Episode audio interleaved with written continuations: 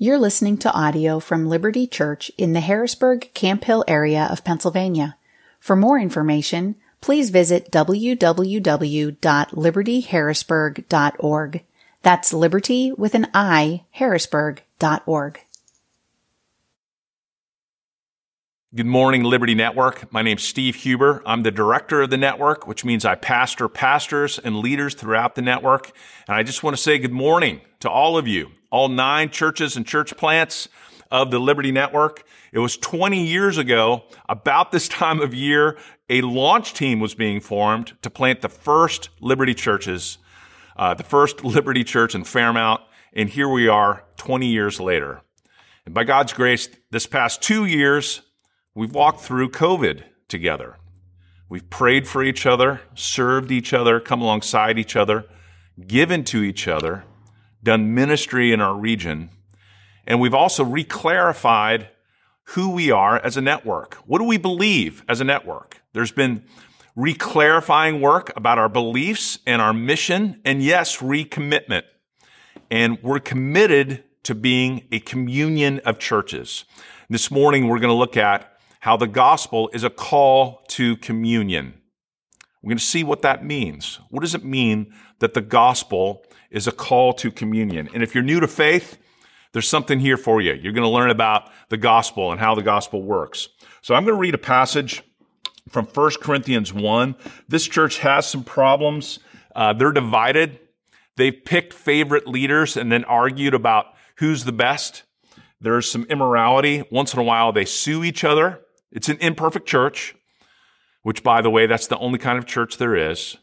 And yet listen to God's word to them and to us. Listen for the language of calling and for the language of fellowship.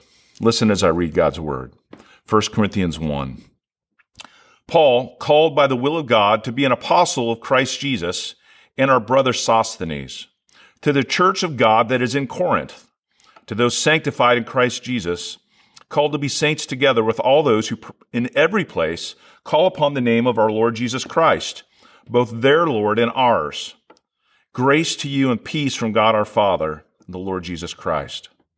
I give thanks to my God always for you, because of the grace of God that was given you in Christ Jesus, that in every way you are enriched in him in all speech and all knowledge, even as the testimony about Christ was confirmed among you, so that you are not lacking in any gift as you wait for the revealing of our Lord Jesus Christ, who will sustain you to the end, guiltless in the day of our Lord Jesus Christ.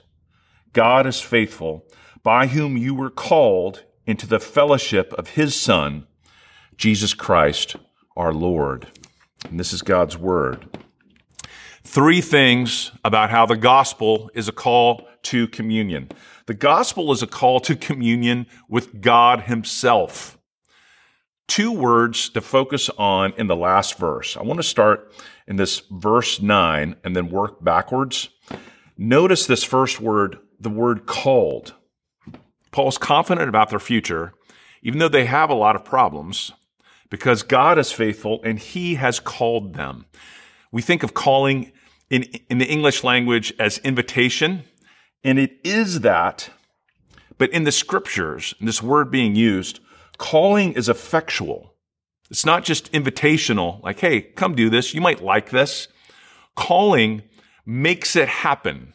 Calling is about destiny. It's about God's ultimate control. It's about how God, uh, in calling us to be Christians, actually made our hearts new, gave us eyes to see Him, and we don't pat ourselves the, on the back if you see some things about Jesus and you become a Christian, but you thank God. You received a calling from God. Calling is effectual. And we've been called into the second word that's really important the fellowship of his son. Now, the word that's translated fellowship, it's the Greek word koinonia. It's used about 35 times in the New Testament, and it means, at its most basic level, sharing, partnership, relationship. It means communion. When we have communion in the Lord's Supper, we're sharing together something from and with Jesus and with each other. Sharing, partnership, fellowship. And the fellowship of his son, what is the fellowship of his son? Well, it's fellowship, it's relationship with God himself. To be a Christian is to be in relationship with God himself, and God is in communion with himself. So the, the scriptures teach, I just need to touch on this deep mystery for a second, that God is not lonely. God is not alone. God is three persons and one. He's three and one, one and three, not one of those more than the other. He's both Father, Son, and Holy Spirit. It's the opposite of pop culture depictions of God. I'm blown away how often when God's depicted in pop culture, God is alone and he's in a boring place. Heaven is a white place. The fog machine's been left on too long. It doesn't look like a place you'd want to hang out, and it looks like God is alone. God is not lonely, and he's not alone. He has, he experiences love in himself and reflects love in himself and is love. To the person who says, Look, I don't know if I want fellowship with God. I want to say to you two things. Uh, the only person who says that, you don't know much about God. God, who is the fountain of all goodness, all love, all beauty and truth, all creativity, every good thing you've ever touched. You don't want to know him. You don't want to be in fellowship with him. And here's the warning. Uh, the scriptures teach if you don't want fellowship with God, you'll get what you want forever. Forever separation from God. But in the gospel, we're called to be in the fellowship of his son. And Jesus, uh, there's this famous prayer that Jesus prays in John 17. And he prays this for the people who believe in him and for the people who will believe in him in the future. And he prays for them. He says, Father, keep them in your name which you have given me, that they may be one even as we are one. God is in communion with himself, he's in fellowship with himself, and he prays for future believers. The prayer ends, I have made known to them your name. I will continue to make it known that the love with which you have loved me be in them and I in them. What is it to be in fellowship with God? Jesus himself is in us, in our lives by his spirit and God's love, even the, the love that the Father has for the Son, is in us. His presence and His love are in our lives. The gospel is a call to communion. And how does it happen? It happens through Jesus. Look quickly at the second verse. To those sanctified in Christ Jesus, called to be saints together. The grace is given to us in Christ Jesus, verse 4. We're sanctified in Christ Jesus, called to be saints together. What's that mean? Sanctified means to be made holy. And here, the saints here, they're not the Eagle Scout Christians. They're not the special, notable Christians that we're called to imitate. This is everybody. I remember actually years ago being in a worship service where the worship leader had us during the greeting time, during the past the peace time, he had everyone stand up and greet yourself as a saint. I'm Saint so and so. Hey, you're a saint. Hey, it's nice to meet you, Saint so and so. And it's actually a gospel truth that in Jesus, we're declared holy.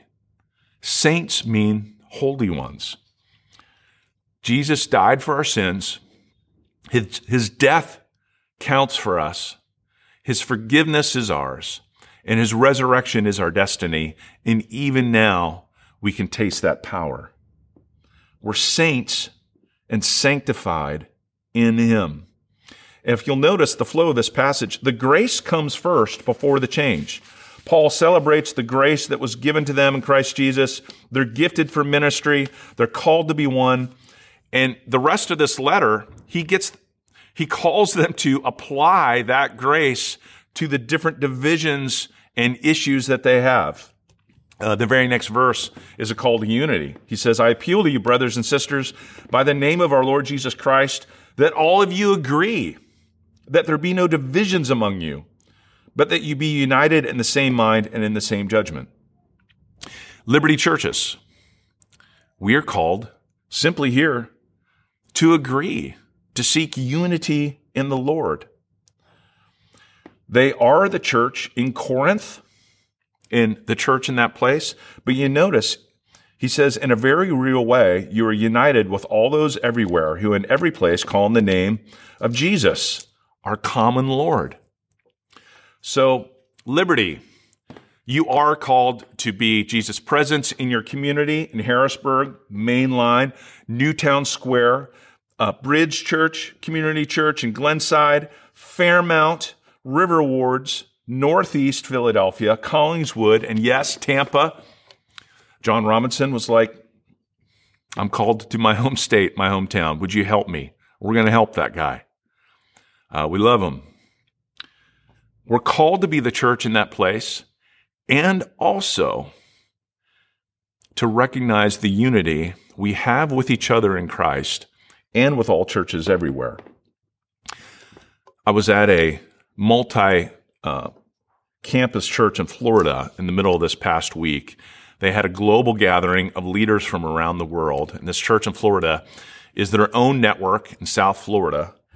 And also, they're part of missions around the world. I met a pastor and an evangelist in, from Belfast, Ireland. I met people from cities I'd never heard of. And in one of the worship times, I was just struck by the bigness of what we're called to. In joining us in God and bringing us into the fellowship of his son and in communion with him has connected us with his family around the world. And yes, through the ages, all the Christians there ever were or ever will be, you in Christ are part of that family. Why else are we called to unity in the gospel? Well, look at the second point. The gospel calls us to, to communion with each other. We have fellowship with God, the fellowship of his son, but also with each other. Listen to this verse from Acts 2. This is the early church in Acts. And they devoted themselves to the apostles' teaching and the fellowship, to the breaking of bread and prayers and awe came upon every soul, and many wonders and signs were being done through the apostles. And all who believed were together and had all things in common. And they were selling their possessions and belongings and distributing the proceeds to all as any had need. And day by day, attending the temple together and breaking bread in their homes, they received their food with glad and generous hearts, praising God and having favor with all the people. And the Lord added to their number day by day those who were being saved. This is a period of growth, of peace in the early church. And you notice they devoted themselves to the apostles' teaching and the fellowship. And again, it's that word koinonia, communion. The communion together with believers, they were devoted to it. And I just want to call us to be devoted we're called in the gospel because of the grace of Jesus, the kind, kindness of Jesus, and the forgiveness of Jesus to respond to that by being devoted to the church. Be devoted to the church. Look, we had to make uh, watching church easy um, for those who have health needs, and that is true. We had to do that during COVID. And also, it's just easier to stay in your pajamas and watch church online in bed or on your couch. It is easier, but you know what? It's not better for you. It's not better for you. You're missing interaction with other people. You're missing the Lord's Supper. You're missing communing together in the Lord's Supper. Can we just remind each other it's not the same? And are we not to respond in the gospel by being devoted? Uh, I want to read to you this Dorothy Day quote she was actually she was an anarchist and an activist and she was converted to Christianity. She started the Catholic Worker in the 1930s And this is what she says about community and love. Listen to her. We cannot love God unless we love each other. And to love, we must know each other. We know Him in the breaking of bread, and we know each other in the breaking of bread. We are not alone anymore. Heaven is a banquet, and life is a banquet too, even with a crust where there is companionship. We have all known the long loneliness, and we have learned that the only solution is love, and that love comes with community. The long loneliness, that's what she entitled her, her autobiography. And we do have loneliness in this world.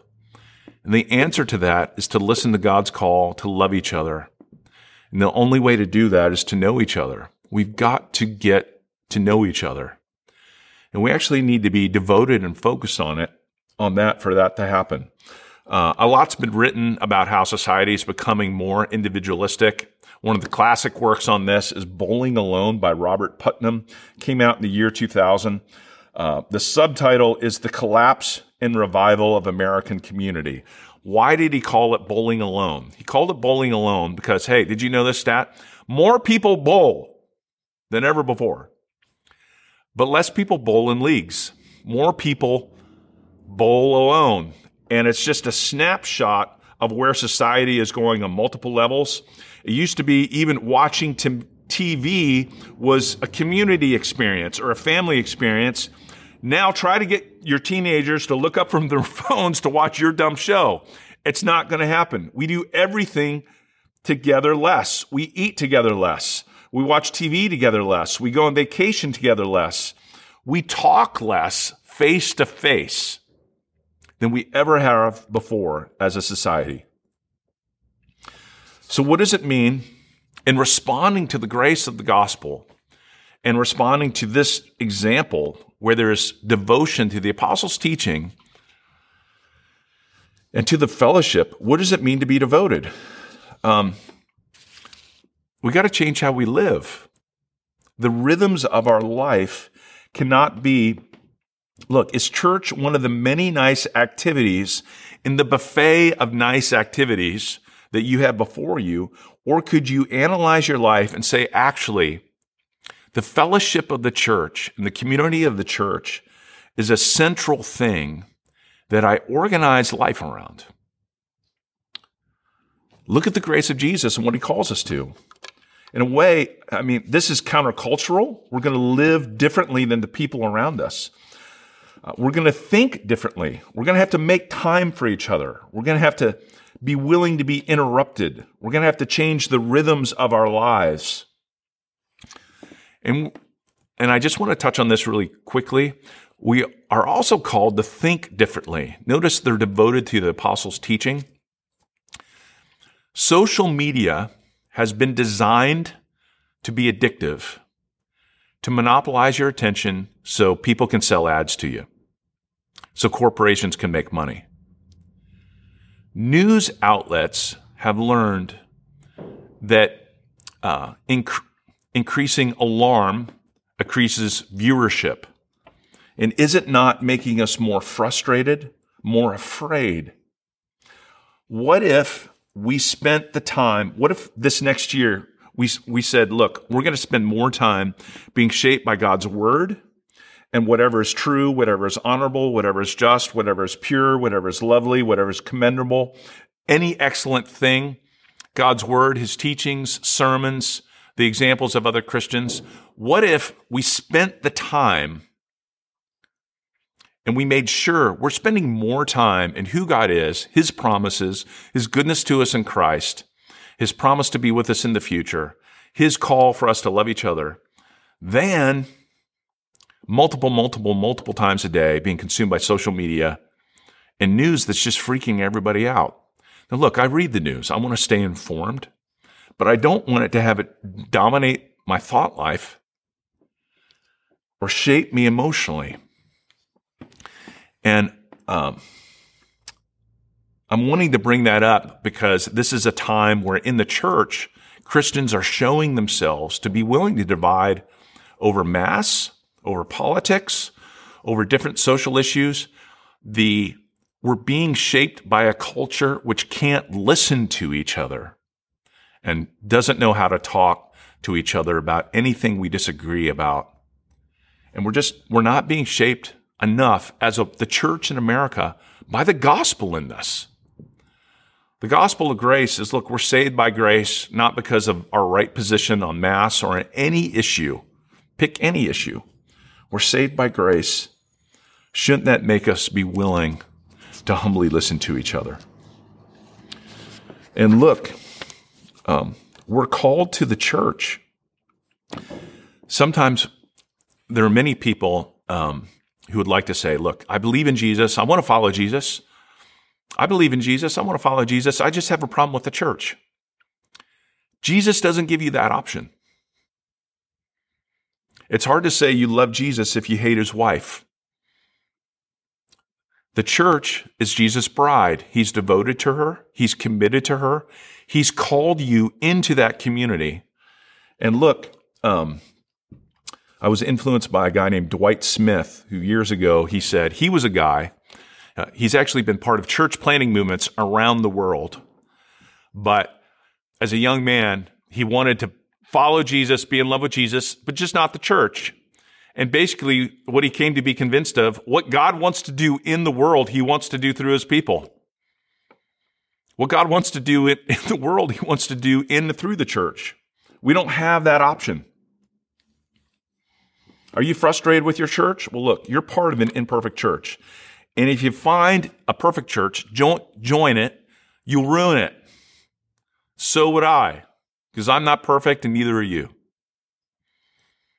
And the only kind of churches that exist are ones that are in the process of growing and being made sanctified and seeking to live faithfully in this age. Plug into the gospel church that God has put in your life and be devoted because the gospel is a call to communion with each other in the communion in the community of faith. And lastly, the gospel is a call to communion with each other in ministry. It's a call to do ministry with each other. Listen to this verse in Romans 15. This is the Apostle Paul writing to a church in Rome. And he says, At present, however, I'm going to Jerusalem, bringing aid to the saints. For Macedonia and Achaia have been pleased to make some contribution for the poor among the saints at Jerusalem. Now look at what's happening. We know elsewhere uh, from elsewhere in the New Testament, there was a famine there. There's a food security issue. And Paul and his companions have a gift from churches in one region to the church and the poor in another region. Churches helping churches. Churches together doing regional ministry. Churches together doing more together that they're accomplishing more together than any one church could do alone. I hope this sounds familiar. In 2019, Easter outreach went from a once a year thing, 10,000 meals in one weekend, to now millions, uh, almost 9 million pounds of food were delivered in 2021. Vito Baldini has been raised up, and this is now a separate ministry that he's been leading for years, and it's blessing our region. There's a hundred distribution sites, and thousands of people are served each month by God's grace. The church, churches together doing ministry. The word there, when Paul says, from Macedonia, Macedonia and Achaia, those churches have been pleased to make some contribution, the word is koinonia. They have been pleased to make some koinonia together, some partnership together. And the same word, it's translated partnership in Philippians 1, contribution here. The same word koinonia is a verb later. It's a verb in Hebrews 13. Do not neglect to do good and to share what you have for such sacrifices are pleasing to God. Do good. Share what you have. It's literally koinonia what you have. Share what you have. So, by God's grace, During the pandemic, millions and millions of pounds of food have happened. Liberty Communion of Churches, what else are we called to? What else are we called to partner in to express the love of Jesus, the hug of Jesus, the welcome of Jesus, the tears of Jesus, the hands of Jesus in our region?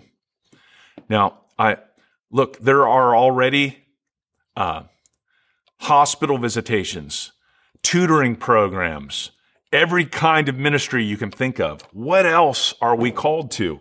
May the Lord lead us. Look, we are called uh, to be in the Liberty Communion of Churches, a church. Every church admits, look, we're called to be Jesus present here. We're called to live, speak, and serve as Jesus presence in our immediate community. You were called to that. And every one of you is invited in and asked to jump in. And also, can we believe this? Can we believe that the best is yet to come?